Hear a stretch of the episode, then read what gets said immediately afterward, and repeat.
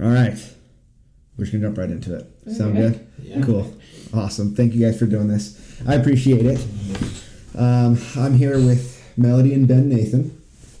Um, Melody, I've known you since I was, uh, we were sophomores in high school. Yeah, a long time. We met in the summer, or the summer before our sophomore year in high school. Yep. And then Ben, I met you, I think it was after our, our senior year. Because we all graduated senior, right? Yeah. 2014. And then it was that, like, uh, I don't, what was, it was a youth conference? Something Some like church dance Some- or something. Yeah, and then um, it was in. I think you guys were hosting it, and like you guys were in charge of it. So Yeah. we, my award came up, and um, that's where I met you. Right? Yeah, yeah, pretty much actually like the only time that we've Actually, met each other in person. met. Yeah, Yeah. I know, like, now. we've talked back and forth because my sister loves your cow Oh, prints. right, right. Yeah. Um, and then we've talked about that and whatnot, but um, and then Melody and I, we, we've known each other a long time, but even Melody and I don't talk a ton. no. no. but um, but otherwise, we're still. Um, I consider Melody one of the one of my closest friends, just because sure. of the the help that she got me through, especially kind of in a dark time in my life. So um, I'm just gonna kind of jump right in with that. So, um, like I said, we met at a summer institute. Yeah. Basically, it's like a summer camp Yeah, type deal know. at the University of Wyoming. Um, and at the time, you were, I don't remember where you were living. I just know it was some town in Wyoming. Moorcroft. Moorcroft. And it's like, It's it's like, it's, Nobody- it's like super tiny. yeah, nobody knows where that's Yeah. at. It's And okay. then you moved to Green River.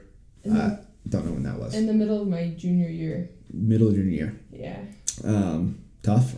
Oh yeah. Yeah. I was happy to move away because I didn't really like where I lived, but it was also hard because I didn't know anybody and it was right in the middle. Right. That's Yeah. fair. That's fair.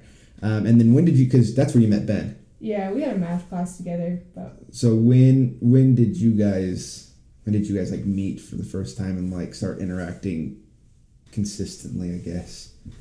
yeah, we had a math class together, but we didn't really interact. And then we had an art class together, also didn't really interact until we went on the trek together. Oh, okay. Yeah, we were in the same family on the trek thing where you dress up like pioneers and walk across the. The dusty plains. Yeah, we were in the same little pioneer family, and then we got to know each other a lot better, and that's kind of when we started really being friends. And then you guys dated. Did you guys date in high school, or was it after high school, after the mission and everything like that? I don't remember that. Yeah, so the trek thing that Mel was talking about was the summer before our senior year of high school, Okay, and then we kind of just dated through our whole senior year. gotcha. Okay, nice. And then you served your miss- mission somewhere in Mexico. Yeah, I think it was Juarez, Yeah. right? Which I, at the time I didn't know what Juarez was, and then as I got older, even when you had come home and you told me everything about know? it, and then I actually watched Ghost Adventures, is like a sh- guilty pleasure of mine, and I wa- I'm like Juarez, the murder capital of the world. I'm like, oh my, they send people there. that's why. That explains so much. Yeah, and then Ben, you served in Ecuador, No, I served Right? in San Pedro Sula, Honduras. Honduras. Who served in Ecuador? I don't know. Someone I know served in Ecuador. I Yeah. guess Honduras. Okay. Um. So, for this next part, it's really kind of this is where Melody and I's friendship really kind of um, went to a next level because you and I both came home from our missions pretty Yeah, early. You got home before me though, Yes, right? yes. I don't know how long you were there before I got back. Um, I was in the middle of not really in the middle of school, but I was like a couple months into school already, Yeah. and I had already been home for seven or eight months before I went to school. So Okay. um, it wasn't quite a year, but It was your first year though, yeah, my first year at Western, and uh, really for the first like eight months of me being home, it- I was very gung ho about going back and like high spirited. And then at about month like nine, when people are like, you should probably think about going to school, I was kind of like, okay, now that's where like a lot of the problems of me being angry and whatever it was. Um, and so I was going just through a lot there. And then um, around the same time, the girl I was dating had just broken up with me. And then I found a lot of different things that was going on while I wasn't there. So like things were stacking on top of one another. And then, um, so like I was kind of in a not really a dark place, but it was a down time in my life for sure. Um, and then I found out I don't know how I found out you got back, but um, I just reached out and was like, hey, like, here you're back. I'm in Rock Springs. It's not that far. Um, you know, if you ever want to talk about anything, whatever, um, like I'm around. And um, you reached out, and I, I don't think I really got the full details of why you came home, and I, I don't typically ask that. But like, what was that experience like for you? Like, how long were you out? And then Mm. what was that experience like for you when you got like when you were coming home, finding finding out you were coming home, and like that period where you were first home? Yeah, I was out for a year, like to the day. Oh, as weird as that was. Yeah, I came home like the same day that I left, but a year later. And it was kind of weird for me because I had been sick for a while, and so I kind of had this feeling like it was time for me to go home. So it wasn't like something just struck and I needed to go home. Like it, I kind of had felt like I was gonna go, like it was time, and then I got really sick, so it kind of all meshed into that. And then I, when I got back, it was still really hard. yeah, Even though I kind of had like an understanding, like I needed to go back to get better, it was still just really hard. right. Yeah. Um, and really, that's where, like for me, you know, everyone, you're in the right place. You're doing the right thing.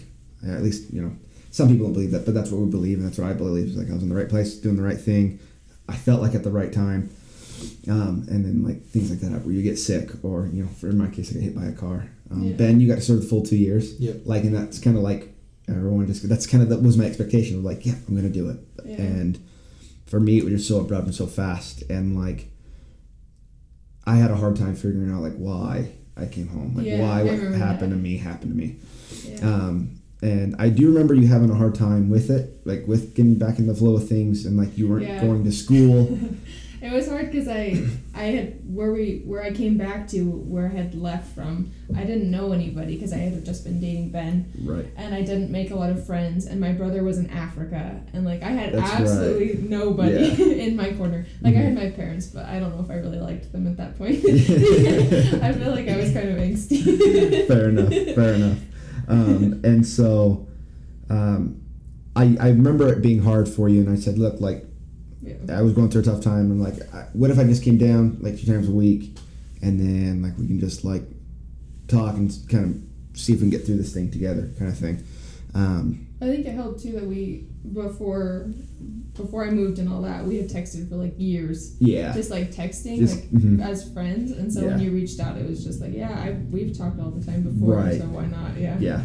Um, and then for me, that's where, like, that's where a lot of like why I came home. That's where a lot of it started to make sense because you came home, and then two or three months after you came home, my sister came home, Mhm. and then my sister was going through it, and um, but like that experience that I was able to like, I was able to one kind of like vent and my frustrations out, and you were able to be like, hey, like that's not how like your mind's just a little off, and then like I don't remember that. and then you were like you were going through some stuff and like i was able to like talk we were able to just talk through things like it helped me with my sister and then yeah. since my sister came home i've had five different people that i've known personally that have come home from their missions and like all of them have like reached out to me and i'm like so like when my sister came home and things were making sense like i don't remember if i remember texting you or i don't remember but i just like remember i had that realization of like this is why i came home. And like you were kind of the person to help me realize that and actually kind of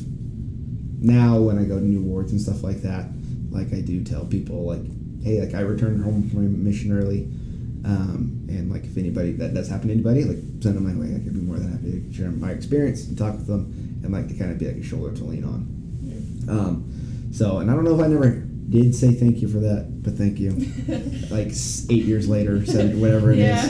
thank you Yeah.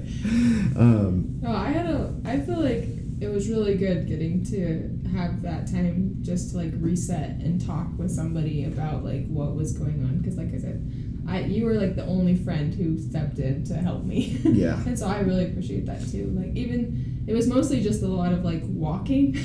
Right. and like just doing random things together, Mhm. so we both weren't lonely. But right yeah, it was nice to have a friend. Yeah, and then um, you guys, I remember you guys, you two always being really close, and Yeah. like, um, you know, I don't know, it was quite a while before you got back. I, before you Yeah. got Like back. a year. It was like eight months. and like it was like that was the biggest thing was you're like normally I would just talk to Ben about this stuff, but like I get to talk to him once a week, yeah. and like um, so like what was that like having that gap where Ben wasn't around, and then like the moment he got back, like what was that relief like?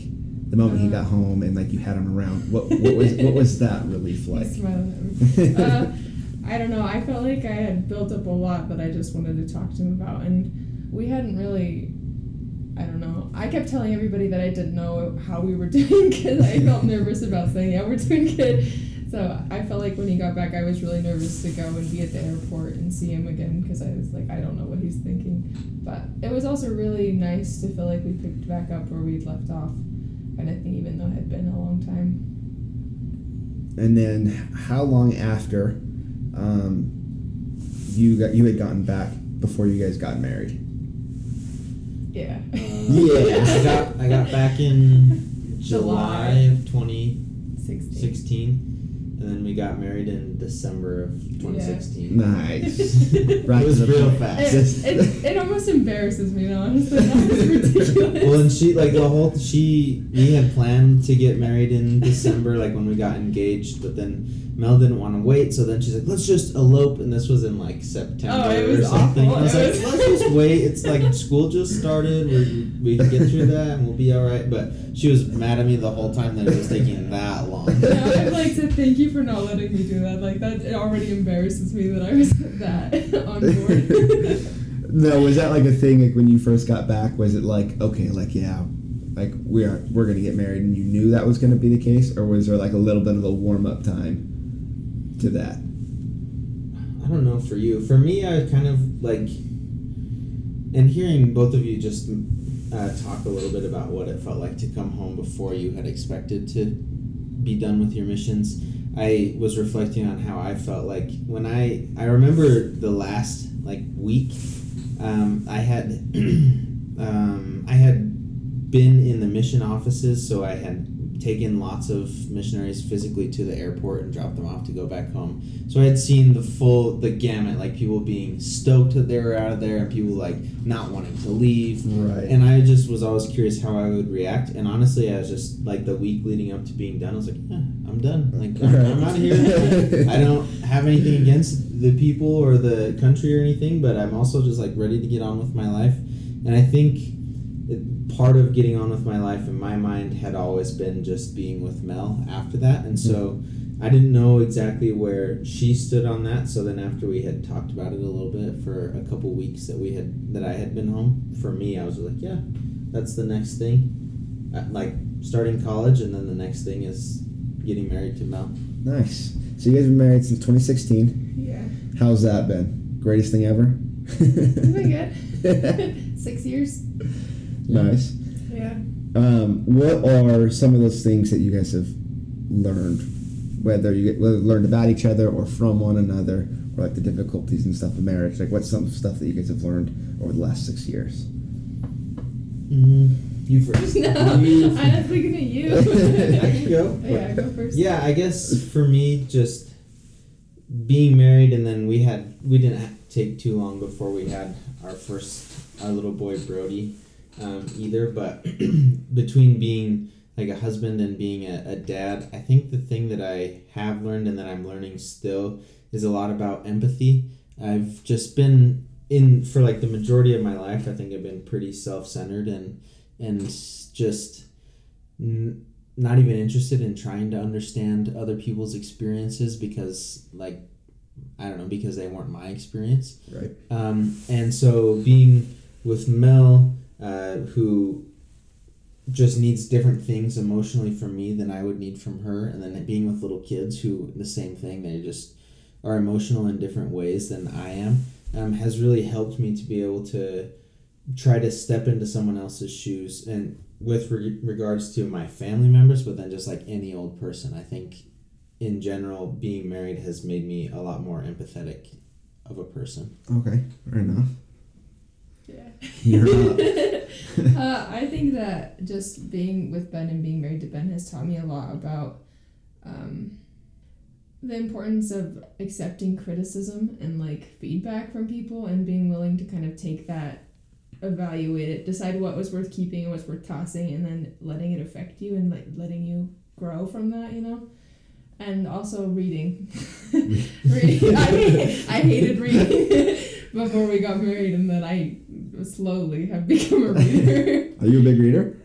Yeah, I- Oh yeah, I I actually taught myself how to read um, just before, like the year before I was going to go to kindergarten, um, and it was kind of just like something that just clicked. And then I got to school, and the teacher was talking to my mom, and they're like, "So he knows how to read," and she's like, "Oh yeah, yeah, I guess so." And I just like that's what I like to do to go to sleep, and if I like right now we're on Christmas break from school, it's a great time for me to pick up a novel or two and start uh, reading. or two. Yeah, Or and I was the kid who like purposely didn't read things and like spark notes it. I I called it not. I considered it not cheating, but it could have. It probably if I gotten caught, it probably would have I, been re- I remember I remember in high school I had an English teacher. We read Les Mis, which is like a thousand page book or whatever it is. I don't know. Never read it. Yeah. Yeah. And uh, I just like spark noted everything, and I was getting to the point where my teacher was like understanding it. Like he's like, "Yeah, like I know you are." And so one time he, he called he called on me. He's like, "What did you think of this section?" And I said, "Oh, what I thought is this, this, this, and this." He goes, "That's."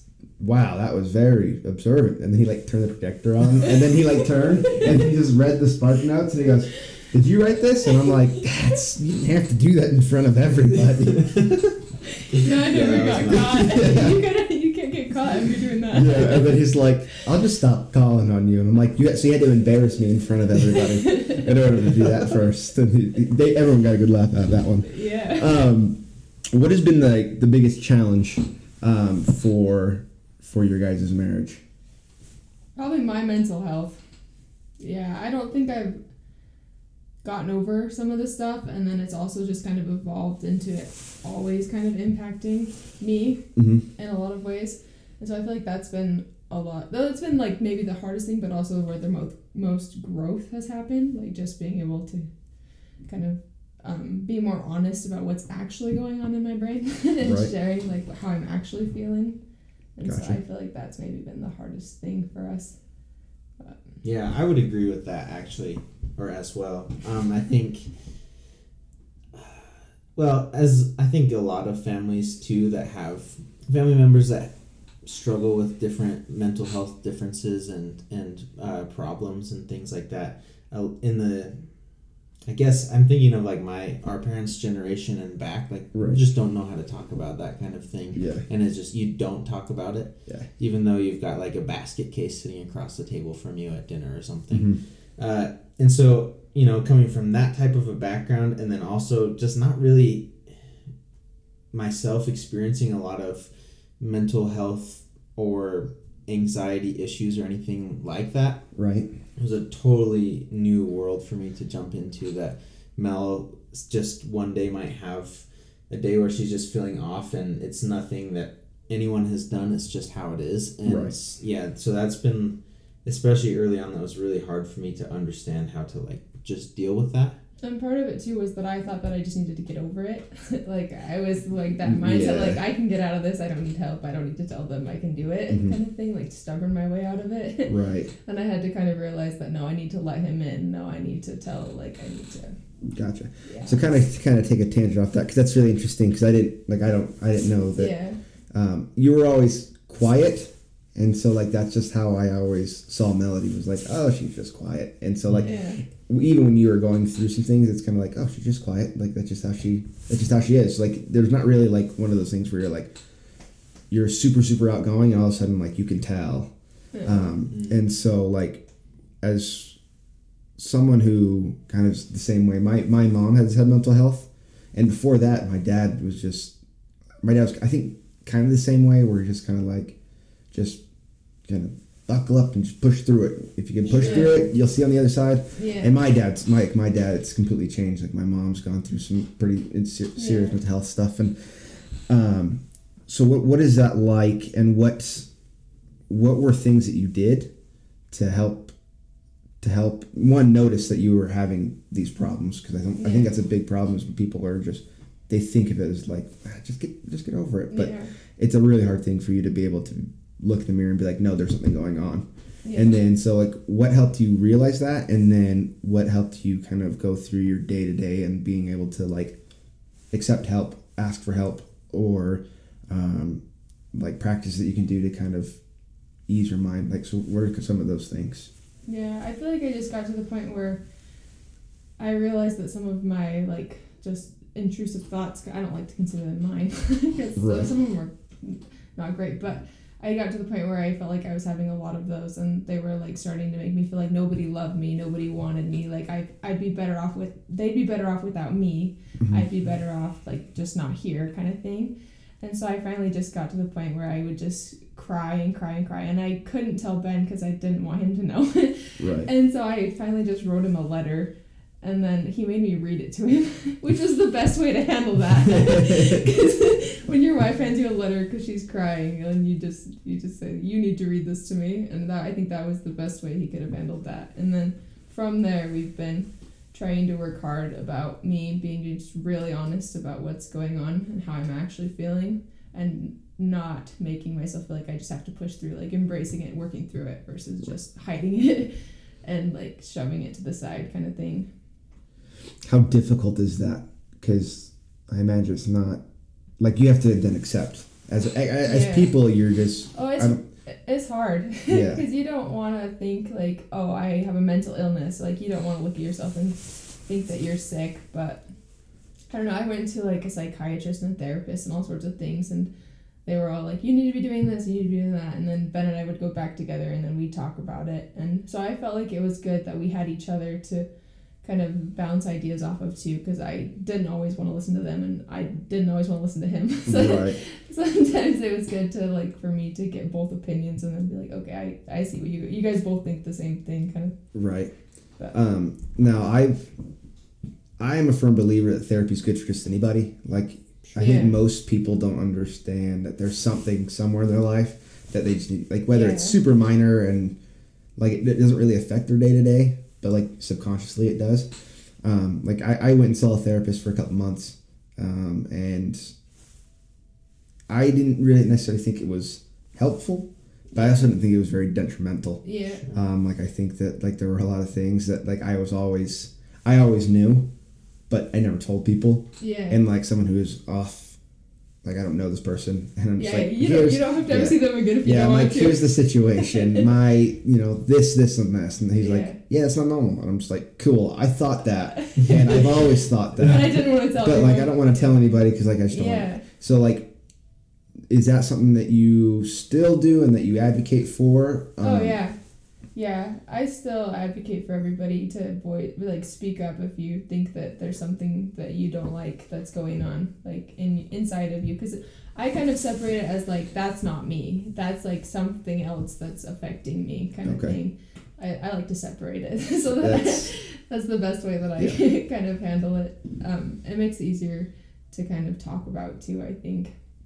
Now ben as like as her husband and like her main support system Hmm. like how do you go about like I, I feel like it's a very complex thing to be able to be like between forcing her and being like you need to tell me what's going on now and like trying to not feel overbearing it's like what what are things that you've learned to try to get to help either help her open up or help her realize that like this is what's going on like that's not reality this is just something that's going on Yeah. I think so. Mel mentioned about the time that she wrote me a letter and we talked through a bunch of the stuff that had been going on. And up to that point, and that was not that long ago, just Yeah. like a couple of years ago, in kind of the the narrative of us knowing each other. Mhm. It, it wasn't all that long ago. And I think leading up to that point, like she, she still would act the same, right? Like it's just a day where she, for whatever reason, needs to cry a lot or something. And then I just, for a long time, was just assuming that I was doing something wrong. And in some cases, probably, yeah. but other times, I'm like, I haven't even, like, I don't even, we just woke up and it's already starting. So, you know, I always suspected that there's something going on here. Um, but I think part of it was just like a mutual trust kind of thing. Like I would say, you know, you can tell me what's going on, and she'd say, oh, it's fine. Um, and so I think a lot of it was Melody getting to where she could trust herself to trust me Okay. and then share those things with me. And so what I don't know really what I did to get to that point other than continually asking and trying to show her that like I realize that something's going on and I know you really well and I could probably guess, but I I really can't help you to the best of my capacity until you kind of tell me what's going on and then even from there it's not like she needs me to just tell her things. She just needs me to listen and then um, kind of I think you mentioned Ben like just establish like this isn't actually how things are or this maybe isn't quite normal or this might be uh, potentially dangerous or something and so then investigating together steps that we could take um, together or separately but in kind of a goal as a unit as a team to just get overall better mental health throughout like in our household Right. Fair enough. Now, I don't tend for most of these things to go this way, but sometimes they eventually always do. But um, religiously, I'm like, for someone who is someone, when I tell people that I'm LDS, most people laugh and then be like, that's funny. And then like walk away and that's like the end of the conversation. And then I go, oh, okay. And then like I'll be telling a story and like, oh, you're really LDS. I go, yeah. They're like, oh, okay. So like that's the kind of it's like people look at me. I don't think they very they really see a religious person, Sure. but like I'm I I see myself as a very religious person. I I do like studying not only you know the LDS church, but like just different ideas and concepts and things like that. Um, and there are a lot of ways that people you know a lot of people just say like oh have faith in Jesus and everything will be fine, and it's not as black and white as that. Um, but as people who are religious, like how has the gospel helped? Um, how has the gospel helped you guys also through this? If it has, like how has it helped you through getting through you know the mental illness and like that those hard those hard times? Me Yeah. I think, the thing that I just thought of there while you were asking that, Ben, was just kind of the something. There's a lot of things that kind of the church, not the gospel, but the church is in in as it's run by just average people that I don't think are, and I think a lot of people don't think are quite right, or just there's like certain traditions and things that people take for gospel or something that's just is not doctrine it's just Right. kind of something that people do for whatever reason like traditions Right. um, but one thing that i think is something that i admire and that i'm actually really proud of about the church is um, the attention towards the importance of the family and then having it be like a supportive unit for all of the members of the family and so to me that's one of the biggest things that i think helps in this realm is like sure there's lots of people that have kind of a old style traditional marriage that are members of the church where like the husband is a little bit overbearing maybe and the wife's really submissive to that. But at the same time there's lot, plenty of people who kind of like i mentioned something that i've been journeying on who have a lot of empathy for other people especially family members. And so having that just that spirit of love especially for people close to you I think that's been the biggest thing for me with regards to dealing with the mental health stuff. Yeah. Do you agree? Yeah. I kind of that wasn't a, that wasn't something that I said to you, and now something I just thought of. So Yeah. that's no, okay. no worries. That is okay. Um, so I'll just kind of to bring us back around. Um, so you guys mentioned that you have you have a son now. You have a Daughter. daughter, and I forget her name. Marin. Marin. So Brody and Marin. What is it like to be? Ha- what is it like to have? You know, you have two kids, and you guys are fairly young parents. Like, what's that like to have to have two kids running around? Uh, I like to call them more hooligans. it's pretty chaotic.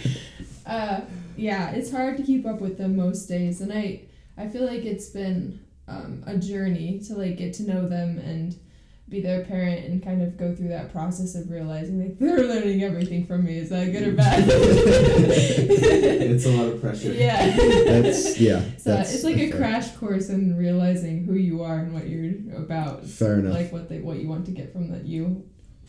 Yeah. Yeah. But- I think, and this makes sense to people when like you t- say it to them, or when you hear someone else tell you these things before you're a parent. But it just doesn't click until it happens. But it's so time consuming to have kids that Right. you know like they they need you in the early years of their life they need you to do literally every single thing for them and then later they're maybe old enough uh, to be able to do things on their own but you still got to watch them because they get some hooligan type ideas for how to do different activities and things like and then you just have to you you don't have to but we tend to plan a lot of the things that we do around making sure that it's enjoyable for the kids because if Yeah. they're enjoying something that's easier for us to enjoy it Right. It's- so if you do that kind of parenting it's, it takes a lot of time and energy and i just people always said that but i just didn't believe not that i didn't believe it i just didn't understand what that meant until it happened What what what would you say is the hardest part about being a parent? I think for me it was losing myself. Yeah, because I I started when I I'm a stay at home mom, so I've just been home for five years now, Mhm. and I don't have a lot of friends. I don't really have anywhere that I need to be. Like Right. it just is really hard sometimes to feel like I'm still me Right. when there's nobody like, oh yeah, you're doing a good job, or Mhm. you know, kind of thing, and having people yell at you all day long. is getting a little exhausting.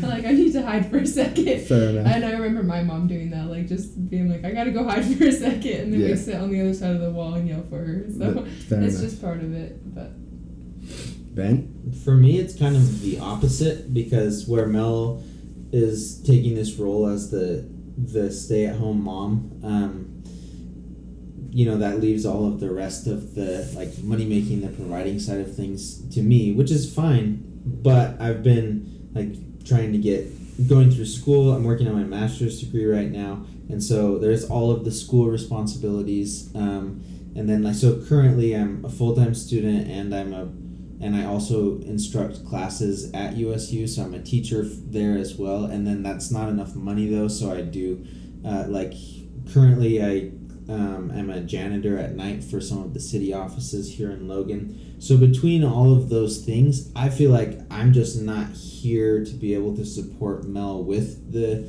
crazy Right. coworkers that are the hooligans. um, and so I try to get here as and be here as often as I can, even if it's just like I have forty five minutes for lunch or something. Mhm. Come back and try to play with everybody and, and just or talk to Mel or whatever is needed, and go again. But I feel like I don't get enough time to focus on just being with my family. And so that's the hardest part for me is trying to figure out how to balance that and feel good, feel like feel like I'm devoting everything I want to to the family and then everything that I feel like I should be doing to a job or to studies or whatever. Gotcha. Gotcha. How close have you been on with mas- your masters? Uh, this spring is the finish line. Let's go. Yeah. There you it's go. about time. And there's going to be a huge sigh of relief. Yeah, I think so. I'm actually kind of doing the sighing right now. Just the way my so my uh, degree is in printmaking, which is art. hmm Um, and basically, at this point, I'm just required to keep making art, um, t- leading towards a thesis exhibition. So, just a bunch of my art in a show that has kind of a central theme and that I've been thinking about for three plus years. Gotcha. Um, so, but at this point, it's mostly just make the stuff. So, I'm kind of just doing the part of that that I enjoy, which is making things. And so, that's Gotcha. I've done a lot of sighs of relief so far, There but it's go. not over yet. So that that kind of flows into this next portion, and it's you two are by far the most artistic people that I know. Thank you. like it's I I remember when we were young and we were kids, you would do the pumpkin carvings, and I'm like you like you cut the eyes out and like make the little smile like you know kids yeah, do. That's how I do Mel it. Mel is out there like carving the surface of the pumpkin into a face, and I'm just like, "Ah, I can't, do- I just can't do that. And then you know she was like doing it with on a watermelon and all this sorts of things, and then you with your printmaking like. You guys are very, very artistic people. So like, I want to know like where where did that come from? Like, what triggered that, and like, how did you guys get to? Because you still do water painting and stuff like that. Like, you just had a show in Well, Ogden, the, the didn't you? ones that I have in the show are digital paintings. Oh, so okay. I yeah, because the kids are little. I don't have. This is Right, this right. table is my studio in the middle of the kitchen, so right, it's yeah. like I have to. I had to adjust a little bit, but yeah, I've kept making things, and I think I have always enjoyed making things. Like I have pictures of me drawing when I was really little, hmm and I always kind of liked it, and I really was drawn to like art classes and stuff. I just feel like for a couple of years I just was really busy and got put on the side burner. But it's something that's kind of circled around and I started doing again, which has been good for me. And I think I've gotten a lot more confident and like, um, I don't even I don't even know how to say it, but I just feel like I feel more driven to make things now than I did before. Where before it was like just for fun because I can, and now I'm like trying to make uh, art that means something to me or that is important to me. So Mhm. I feel like there's been a little bit of a shift in Okay, like how I'm making things too. gotcha. So yeah, it's been good though.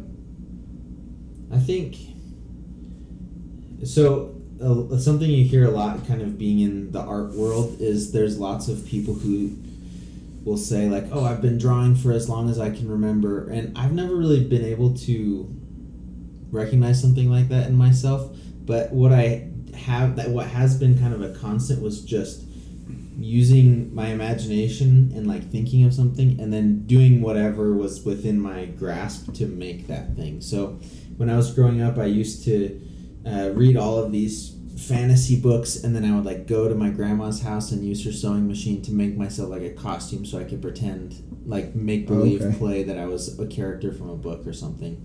Um, I always enjoyed art classes and stuff in school, but it wasn't until much later that I like realized I'm okay at drawing, so I'm going to devote a lot more time to that. And now most of the stuff that I do artistically is kind of related to drawing. But I think for me, it's just been a big imagination and then wanting to bring that to life in some way, just through whatever medium there is for me to use. So how'd you land on printmaking? Because for me, I didn't really, I didn't realize like that was like, I didn't realize it was an art form. Really, Yeah. I'll be honest. But Yeah, I didn't know much about the art world, Yeah. so I thought that there was like drawing and painting. Oh, and sculpt like clay and Yeah, stuff. like three I got that. Yeah. Yeah. So how did you and how did you land on printmaking? I think a lot of it has to do with uh, so printmaking. I always tell people this if they don't know much is you know if you want to if you really enjoy drawing, uh, but you like to make your life more complicated and add a lot of steps potentially to making a drawing, then do printmaking. That's that's essentially what you're doing.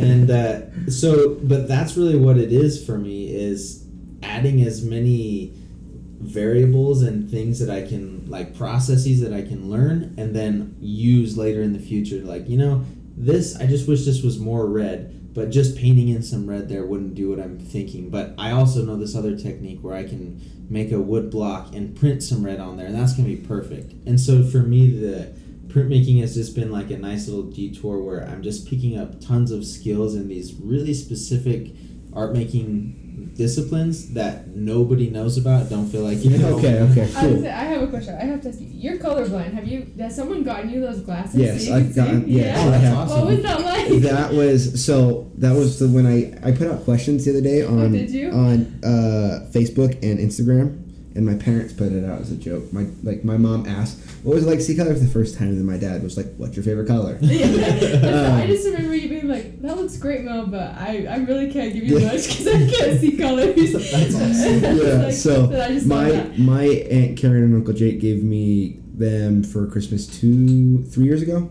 Okay. Okay. and I didn't think much of it because I'm just like, it's like I went this long without knowing. 'Cause I didn't find out until I was a senior in high school.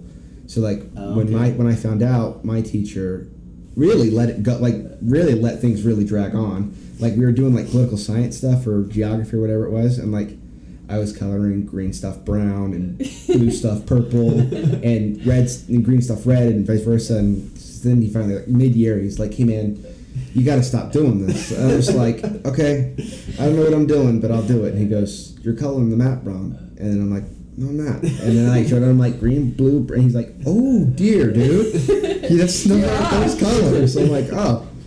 I'm like, my bad. Okay. I'll just pay closer attention to what I'm using. He's like, Are you colorblind? I'm like, No, I'm not colorblind. He goes, Have you been tested? I'm like, No. He goes, Get tested. You might be colorblind. Sure enough, I'm colorblind. Yeah. Um, but That's a good way to find That's out. Yeah.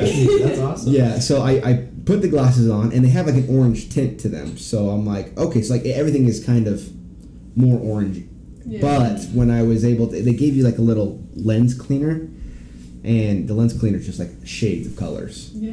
Um, and like my eyes just can't pull them apart. So looking at the like the cloth, I saw like four colors, I'm like, oh, okay. And then I put the glasses on, and like you can see the layers of colors. So there was like 16 colors. I'm like, oh shoot. You've been missing a Um, lot. Yeah, like, I'm missing quite a bit.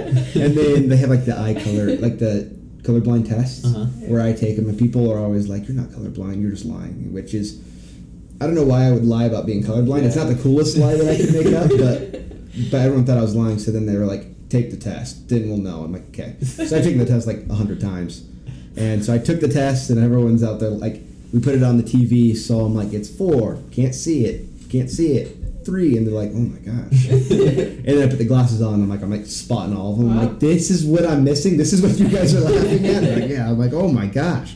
So it was actually it was pretty cool because I didn't realize, I just never realized how colorblind I was Sure. because I'm like I just went through. You know, and the people's like, "What color's the sky?" I'm like, "It's blue," but everyone says it's blue. So I don't really, You I don't, know it's blue, I don't really, don't know I don't really know at this point. So, but yeah, it's uh, it was it was interesting because it, it wasn't more of those like you know this is the people who like cry and shock and everything like that. Yeah. Like, I was a little emotional. I didn't cry, but it was more of a I'm like, oh my gosh, I didn't know my eyes were like stopping me from seeing Yeah. all of these different shades. So it was more of like a, it was really fascinating Hmm. that my like I just didn't see what a lot of people did. That was the biggest Did you ever pull them out just to watch TV or something just so you can Um, get a better no, experience? they if I wear them too long, they give me a really bad headache. oh no. I don't know what it does. Like I'm not really sure of the science behind it. I just know if I because I used to like wear them around. Yeah. I'm like cool, cool, and then like I started getting really bad headaches. Yeah. And I think it's got like I think the it like messes with the eyes enough for me to I'm like okay I can't do it anymore. Gives you So um, so I don't do it a ton. Like I don't pull them. I pull them out eventually every once in a while. And like I like take the test and be like, cool, they still work. And, like put them back away, like they run on batteries or something. Yeah. But, but yeah, it was. Uh, but like I do remember you're like where I'm just like I don't.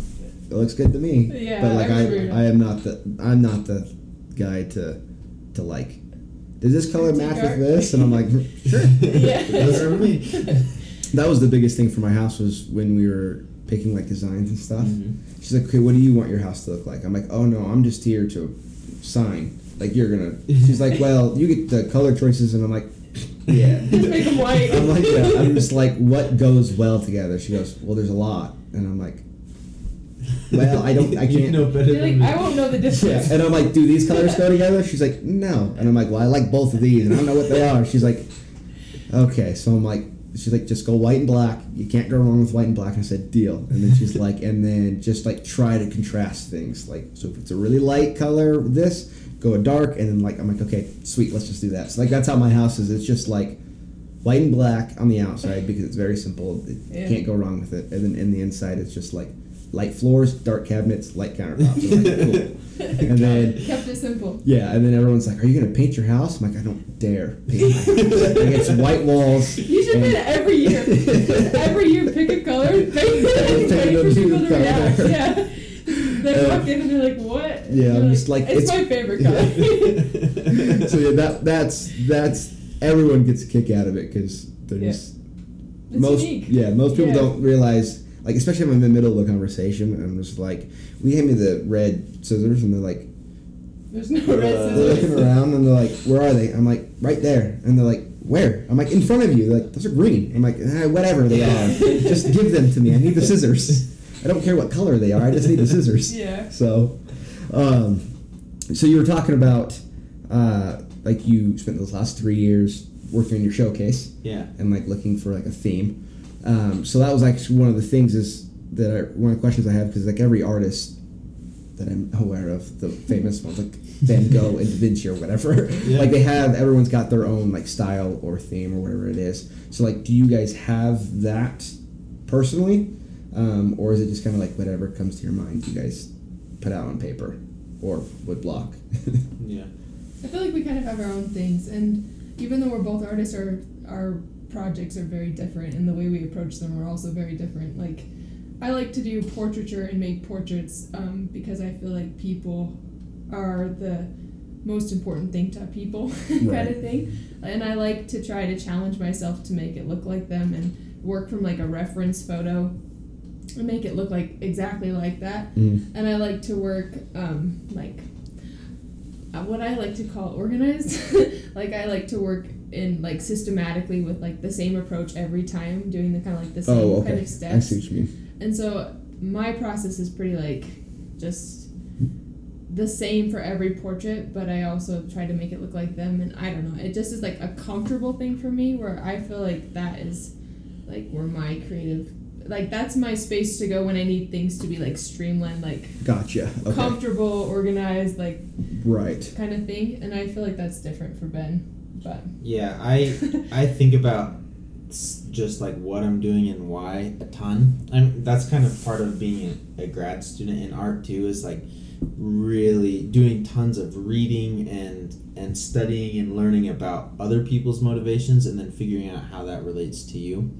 Um, but I'm kind of a like a zone out into deep thought kind of a person. So I'll just um, just sit there and Mel might come up and be like, "What's going on?" And I'm like, "Back in the room." yeah, I was thinking about like then this. he pulls something out. I was I like, was, you sure that's I was- so I was just thinking about this really deep thing, and then that led me to this other thing, and then that led me to this, and it. But it always, almost always comes back to my childhood, and so what I try to do with my art practice is just to gear whatever I'm making towards my natural thought process, and then similarly, I like to try to make myself think more. Like if I'm just in a place where I'm just gonna sit there and just let my thoughts wander for a minute, I kind of try to guide them into that direction so that um, I'm kind of deciding what I'm thinking about, but then seeing where the thought goes within that. And again, that's kind of childhood, both like my memories of being a kid in my own childhood, but then also like I'm a dad now. So what does it mean? What does childhood mean when you're a parent? And what does my kid's childhood mean to them? And what do I think that that means? And how does that compare to my own uh, experience as a kid? So all of that stuff is fair game for what I'm gonna make things about. Gotcha. Gotcha. So can you tell what like can you I don't know if it's like is it a secret? I don't know how it matters. No, no. School school for me is just kind of like that's one of those art things where I'm just kind of like I got an associate's and I almost got my bachelor's and I was like I don't think I'm good for school. Sure. So like what what is your like your thesis, right? What is that kind of theme or like Mm-hmm. because I, I imagine it's you've got to title it in some way. Yeah. So like what did you kind of narrow it down to for that? My thesis is specifically I'm um, making art that looks to me like the way it looks in my mind to remember my childhood, but with the layers of remembering that through my own experiences, remembering that through watching my kids. Gotcha. And so, in a word, it's layers. Um, okay. He of means that literally. yeah, and Oh, literally. I, I, I Yeah. do also put tons of like layers into each individual piece that I make. Gotcha. But yeah, what I'm really trying to do is make a picture that looks like what my thought process looks like in my head. Gotcha. Okay. And then it's another thing that's significant about that though is that all of my memories have people. I mean, and if it's just me, I'm still a person. Mhm. But I don't I don't draw or paint or make prints of people or the human figure. Um, and I don't really know why other than I'm way more interested in like this memory of us talking right now, I'd be more interested in the table and the chairs that we're sitting at rather than like you, oh, Mel, and Oh, myself Okay. I see what because to me those objects are really important to that experience and then also to like all the people that sit in the chair Okay. and so most of the art that i make also just deals with those objects and the spaces and the places that i remember Gotcha. Awesome. Can you tell that he spent like three years practicing can- talking about I his can art? tell- I can tell and then I'm over here just like jumbling out. Yeah. You're like people. I like painting people. Um, where do you guys? So do you guys? I know you've you had like a digital art thing, and you've got your for for school. But do you ever put out art to art shows, just like on your own, on your own free time, or anything like that? I've tried to start doing that. I hadn't before, so this is like the first big thing that I've tried to do, and it's in Ogden. So that's like the first time that I've tried to get my work out there anywhere. And I, I feel like I'm working toward like the idea of making like a website for myself. And I also, I guess I've been trying to be more dedicated to putting out like evidence of my work, I guess you could call it, like on YouTube. Right. We have a YouTube channel that I post stuff on. just like video of me drawing kind of stuff. and Like the time-lapse stuff Yeah, type and deal. talking about what I'm making. But Yeah, for me, I so I've been, uh, I guess, professionally exhibiting art for a few years now. It's kind of just an expectation for. So, like when I was getting my bachelor's degree, it was like an opportunity, but kind of an expectation if you wanted to go anywhere with it. It's just Gotcha. you know you have to start getting yourself out there, and so yeah, I I always apply to um, be in art shows that are calling for like something specific. So sometimes there'll be something that's a show that's in whatever place, and they say we want people to send us pictures of their work that's about cars, and then you send in whatever you have that you think fits, and then they have a jury process where they select works that are like these ones aren't good, these ones are the ones we want in the show, and put them in and let you know if you're in. I've done a lot of that but now I'm more interested in doing solo stuff or Okay. stuff where like I'm deciding what the theme is going to be or what the narrative is going to be and so looking for spaces where I can put up and have like a show with me in it or a show with me and some other people that I know who have work that's similar um, but yeah so the whole exhibitioning side of art the art world is a pretty big part of my process too So this is also another question that is not written down. That's That's top okay. of my head. So like this is, I'm gonna let Ben answer this first. I'll let you think on this. Okay. No? okay. So um, with the putting your art out there, like it's a vulnerable thing to do. Like just if anybody does some sort of whatever it is, even if when it comes to like work, like I have to go into other people's homes yeah. and show them at 26 years old that oh no trust me like i know how to properly remove all of the water out of your house and the mold and everything like that and you have nothing to worry about. And i've got an 80 year old woman looking at me like this kid doesn't know what he's doing. Yeah Yeah. so like it's a very vulnerable thing and you're you are directly getting critiqued whether it's through being invited into whether you are submitting something and they get to hand choose if they want it or they don't um, or people show up and like you're just roaming around and people are saying mm, this is this this like there's a lot of criticism to it. So for you specifically how do you handle that negative or positive criticism? And then for Mel how do you do it with also adding into the factor of you know the mental illness side of things Mm. So the my like best advice that and I try to give this like I said I teach some classes now which is really great I love teaching but because I get to like pass on stuff that I took years to learn and Mhm. just like give it to people for free right or for the price of tuition. Tuition, yeah. but uh, one thing that I love is in academia, in the school side of art, um, you, it's just expected that you go through formal critiques. So it's like if that looks like your class has five projects that you do in a semester, at the end of each project, everyone puts their work on the wall, and then it's like an open forum, and people just say like this works, this doesn't work, you should fix this, and just giving you honest feedback on what you're seeing, and that is really difficult because especially when you start making stuff about something personal like you make work about yourself right. in some way. And so you're assuming you like actually put some effort into it and things. You put like your soul you put yourself into that thing then you put it up on the wall. And especially in a critique format people are just like trying to tear you apart because that's kind of like the point. Right. And you just it's so hard on the first instinct even for me still not to take it personally. Mm. like you at the end often you feel like man these people hate me no they don't hate me. They hate my work. Or maybe even they don't hate my work. It's just like they're just trying to help me notice the potential flaws. But in any case it's so easy to say don't take it personally but it's so hard to follow that advice. And my biggest um, piece of advice for people is one don't fall into the trap of defending yourself too much in a critique. So like if i put something up someone will say well this is a problem and then i'll say well this happened because of this Mhm. and then someone else says another thing well this happened because of this. Right. Rather i just say get a, a notebook or a sketchbook and write down every single thing someone says. Uh, just write that down so that you can process it later. Just all you're doing right now is you're being the scribe you're just a note taker. Uh, you can respond to these things later. And then later sit down and analyze those things.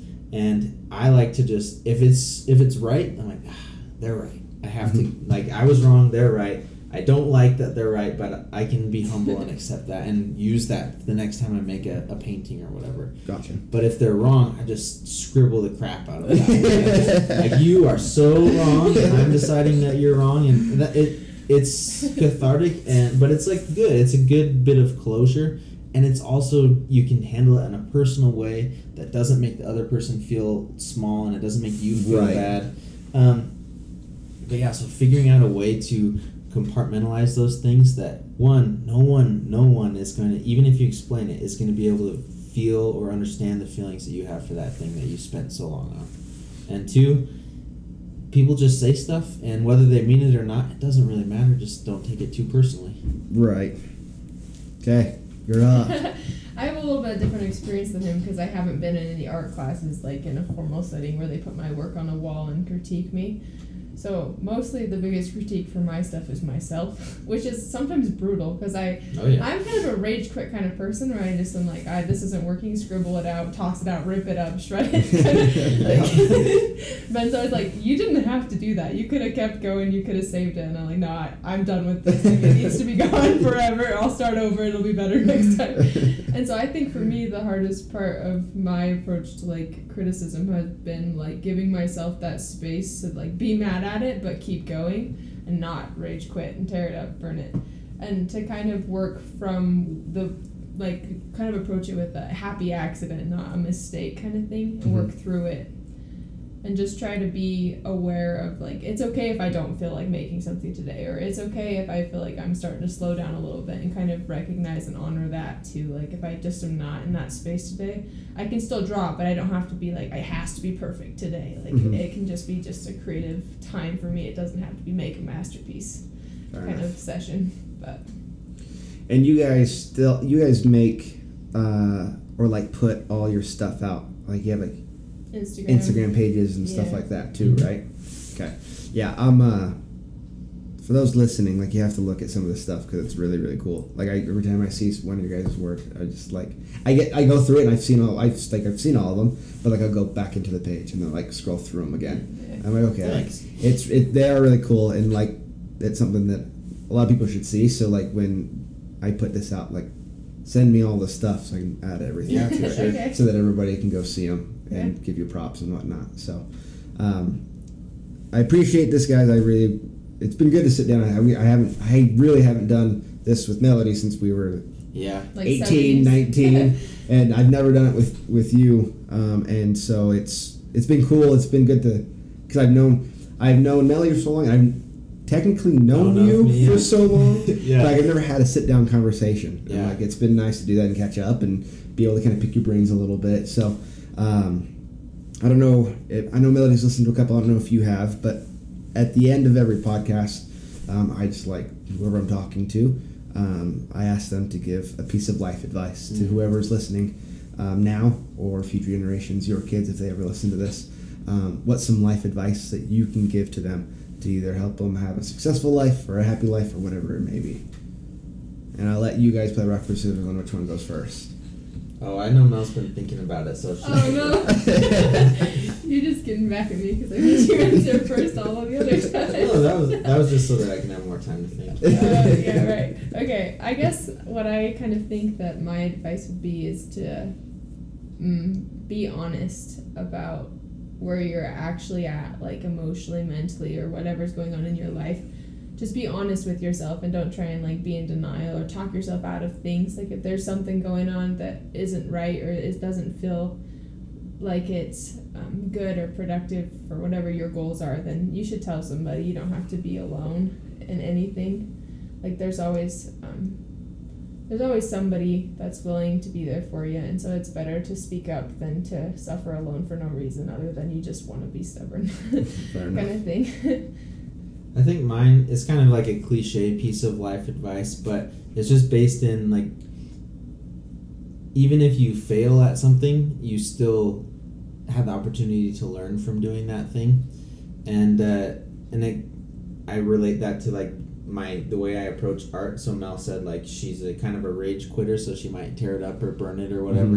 And for me, if when I mess up, I'm like, oh well, just throw another layer on that puppy and just keep going until like okay i feel like this is good and so that's my life advice is just throw another layer on there and you know if it didn't work out maybe you do have to quit that one little thing because it's just so far gone but then try it again and just keep going it just gets better every time with any aspect of life I love it. All right, guys. Well, again, I appreciate it. Um, I don't want to keep you guys too long. I don't want to be keep being too loud for your kids, so I'll let it go. Um, let let it go in peace. But um, I'll have everybody check out all your stuff because, like I said, it's it's neat stuff. It's really really really good stuff. So Thank you. thank you for this, and hopefully we can do it again because this was a lot of fun. Definitely. Yeah. Thanks.